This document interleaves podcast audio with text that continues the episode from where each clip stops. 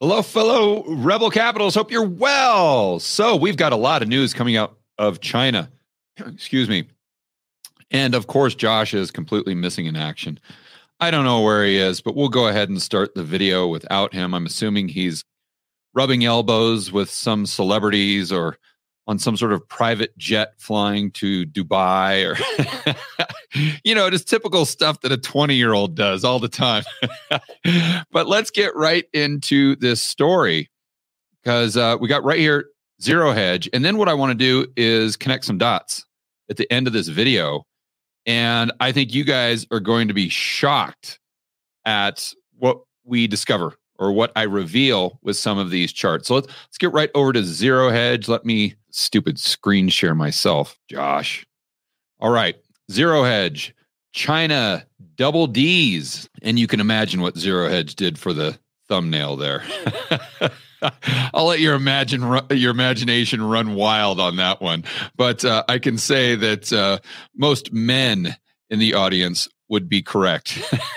All right. Consumer prices suffer worst deflation, not disinflation, which would mean lower rates of inflation, but actually deflation when prices are declining. So prices suffer worst deflation since G F C. Now, a lot of you would say, well, George, well, deflation, that's fantastic. Um, yes and no. Deflation can be fantastic if it's a result of more productivity, more goods and services. So the question I always ask myself is the reduce the reduction in prices, is this going to increase or decrease demand? And that's how you can tell if the deflation is good or bad. So in this case, when you have a big, you know, credit bubble, if you have a, decre- a, cre- a decrease in prices, excuse me, that's going to lead to a decrease in demand. That's bad. Whereas in the late eighteen hundreds, let's say in the United States, from eighteen seventy to nineteen hundred, when the C P I consumer prices went down by fifty percent as a result of productivity, more goods and services being created, well, that's going to increase demand. So that would be a good form of deflation. But the bottom line here is this deflation is the no bueno zone. to, you, to use a term from some of my whiteboard videos. Key talking points. The consumer price index dropped zero point eight percent year over year in January, the weakest since September two thousand nine. So the weakest basically since the G F C, and worse than economists' expectations for a zero point five percent decline. The producer prices, excuse me, fell two point five percent, marking sixteen months of deflation in the producer prices. Now, for those of you who are asking yourself, okay, George, I understand what's happening in China. What does this have to do with the United States? Well, I would challenge you to go to Home Depot today, maybe Walmart, maybe Target, and try to buy something that doesn't come from China. I'm sure you could do it, but you, you get my point that the majority of the stuff that you buy there is coming from China. So if they're lowering their prices, that's going to put downward pressure on prices in the United States. Now, if we look at that, if we look at that through the lens of the U S consumer, well, hey, that's great news. Absolutely great news. Next, they kind of dissect the C P I numbers here. So core C P I, which strips out volatile. They always say volatile. And I know Zero Hedge isn't doing that. They're actually quoting Bloomberg because all the people in the mainstream media always have to say that.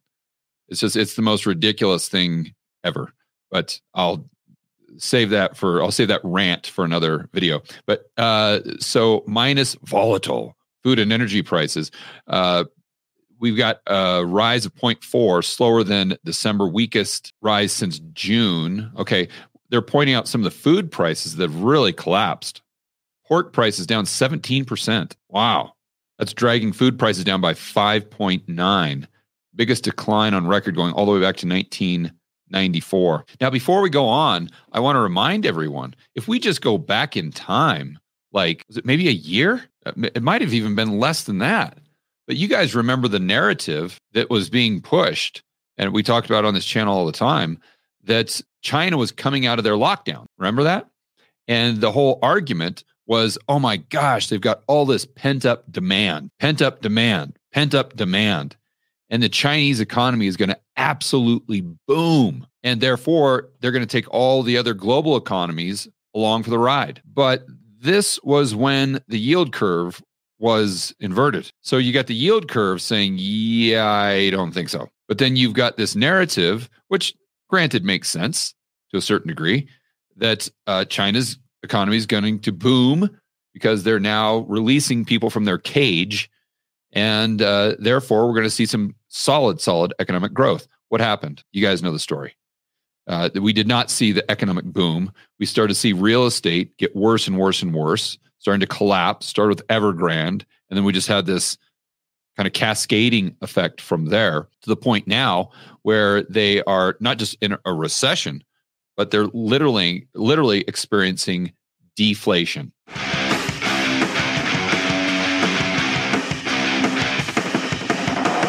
Hey guys, I want to remind you to check out Rebel Capitalist Pro. This is the incredible online investment forum that I have with investment experts Lyn Alden and Chris MacIntosh.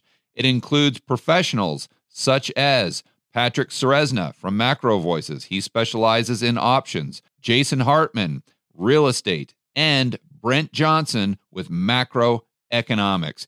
If you want to build wealth and thrive in this world of out-of-control central banks and big governments, Rebel Capitalist Pro is the resource you need. So check it out today at georgegammon.com forward slash pro. That's georgegammon.com forward slash pro. We'll see you inside with the fellow Rebel Capitalists that are taking their investing to the next level.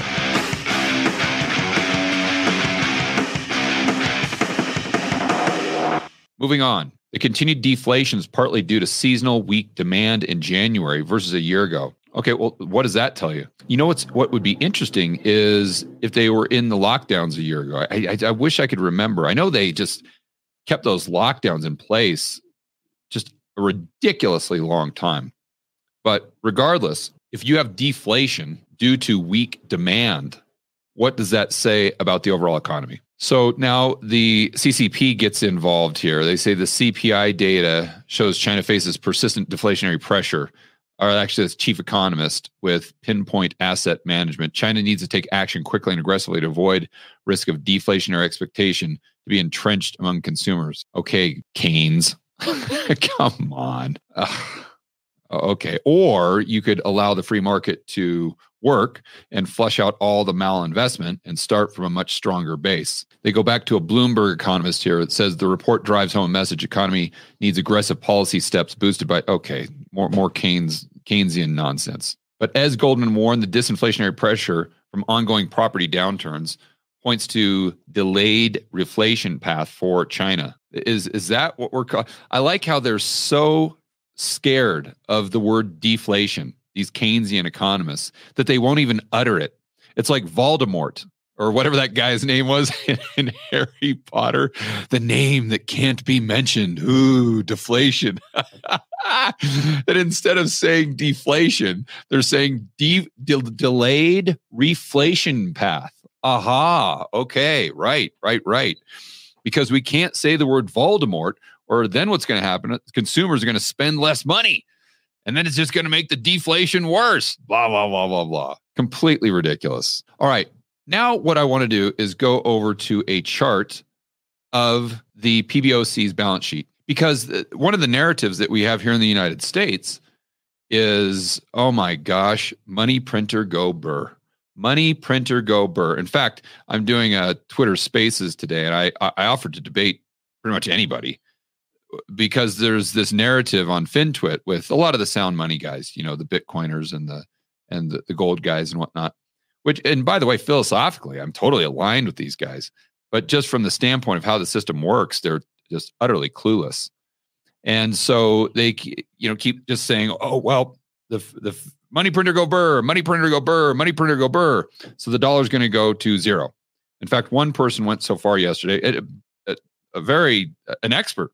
Right? An influencer said that the simple fact that the Fed's balance sheet can go to infinity means that there's a guarantee that the dollar is going to go to zero. So this implies that there's this direct relationship between the Fed's balance sheet and the dollar. So if the Fed's balance sheet goes up, well, my goodness gracious, they, they are printing massive amounts of money. Woo! And therefore, the dollar is going to go straight down relative to goods and services and likely relative to other fiat currencies, unless, of course, those central banks are printing even more. And then it's just this race to the bottom, right? Uh, so again, the premise here is that if the central banks are printing money, then the currency is going to lose value. Another way to say that is you're going to have consumer price inflation because it's losing value relative to goods and services. Okay, so this being said, you would expect the P B O C's balance sheet to really be declining. At the, at the very uh, least, you'd expect it to be just flatlining. Let's see what the P O B, the P B O C's balance sheet has been doing here. Huh, okay, let's go to a five-year chart. And all righty then. So we see, let's just take it from, what is this, the middle of twenty twenty-two?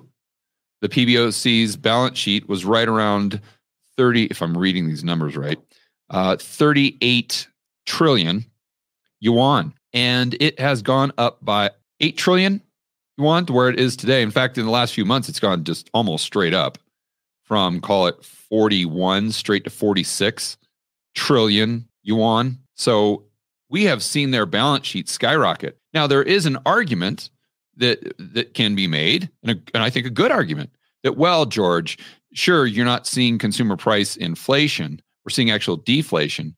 But without them taking their balance sheet from thirty-eight trillion up to forty-six trillion, prices are higher than they otherwise would have been. Great. I can get on board with that argument.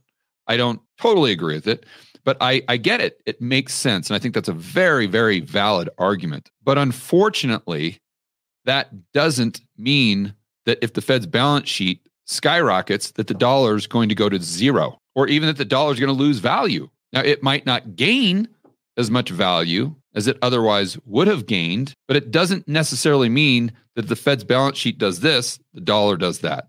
Even against goods and services in the United States, we can see clear, clear, clear proof of that right here in real time in China and on the P B O C's balance sheet when we compare it to their outright deflation that they're experiencing right now. And I would also argue, when you look at the data from China, is it accurate? Eh, probably not. But I can tell you one thing, if it is inaccurate, they're going to spin it in a way that makes them look better, not worse, right?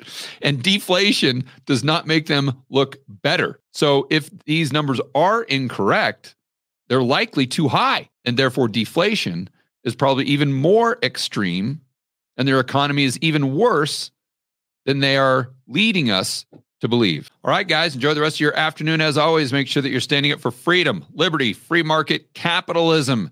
If you want to get this straight from the pros, if you're worried about what's happening in the world right now with the global economy, if you want to hear from people like Mike Green, like Joseph Wang, the Fed guy, Mark Moss, uh, Barnes, as far as freedom and liberty, you got to check out Rebel Capitalist Live. That's the conference I do. It's this year, May thirty-first in Orlando. You can get your tickets at Rebel Capitalist Live. It's going to be the best event that we have done. I started doing these in twenty twenty-one, back when they had the, the lockdowns and the cerveza sickness. And I was the first person to go out there and actually do a live event, giving the old finger to Fauci. That's where this all started. That event was great. And like I said, this one's going to be even better. We've had speakers like Ron Paul, my good buddy, Kiyosaki. The list goes on and on and on. So you can check out the speakers we had in the past, the speakers we've got lined up at rebel capitalist live dot com. We'll see you on the next video, and we'll see you in Orlando, May thirty-first.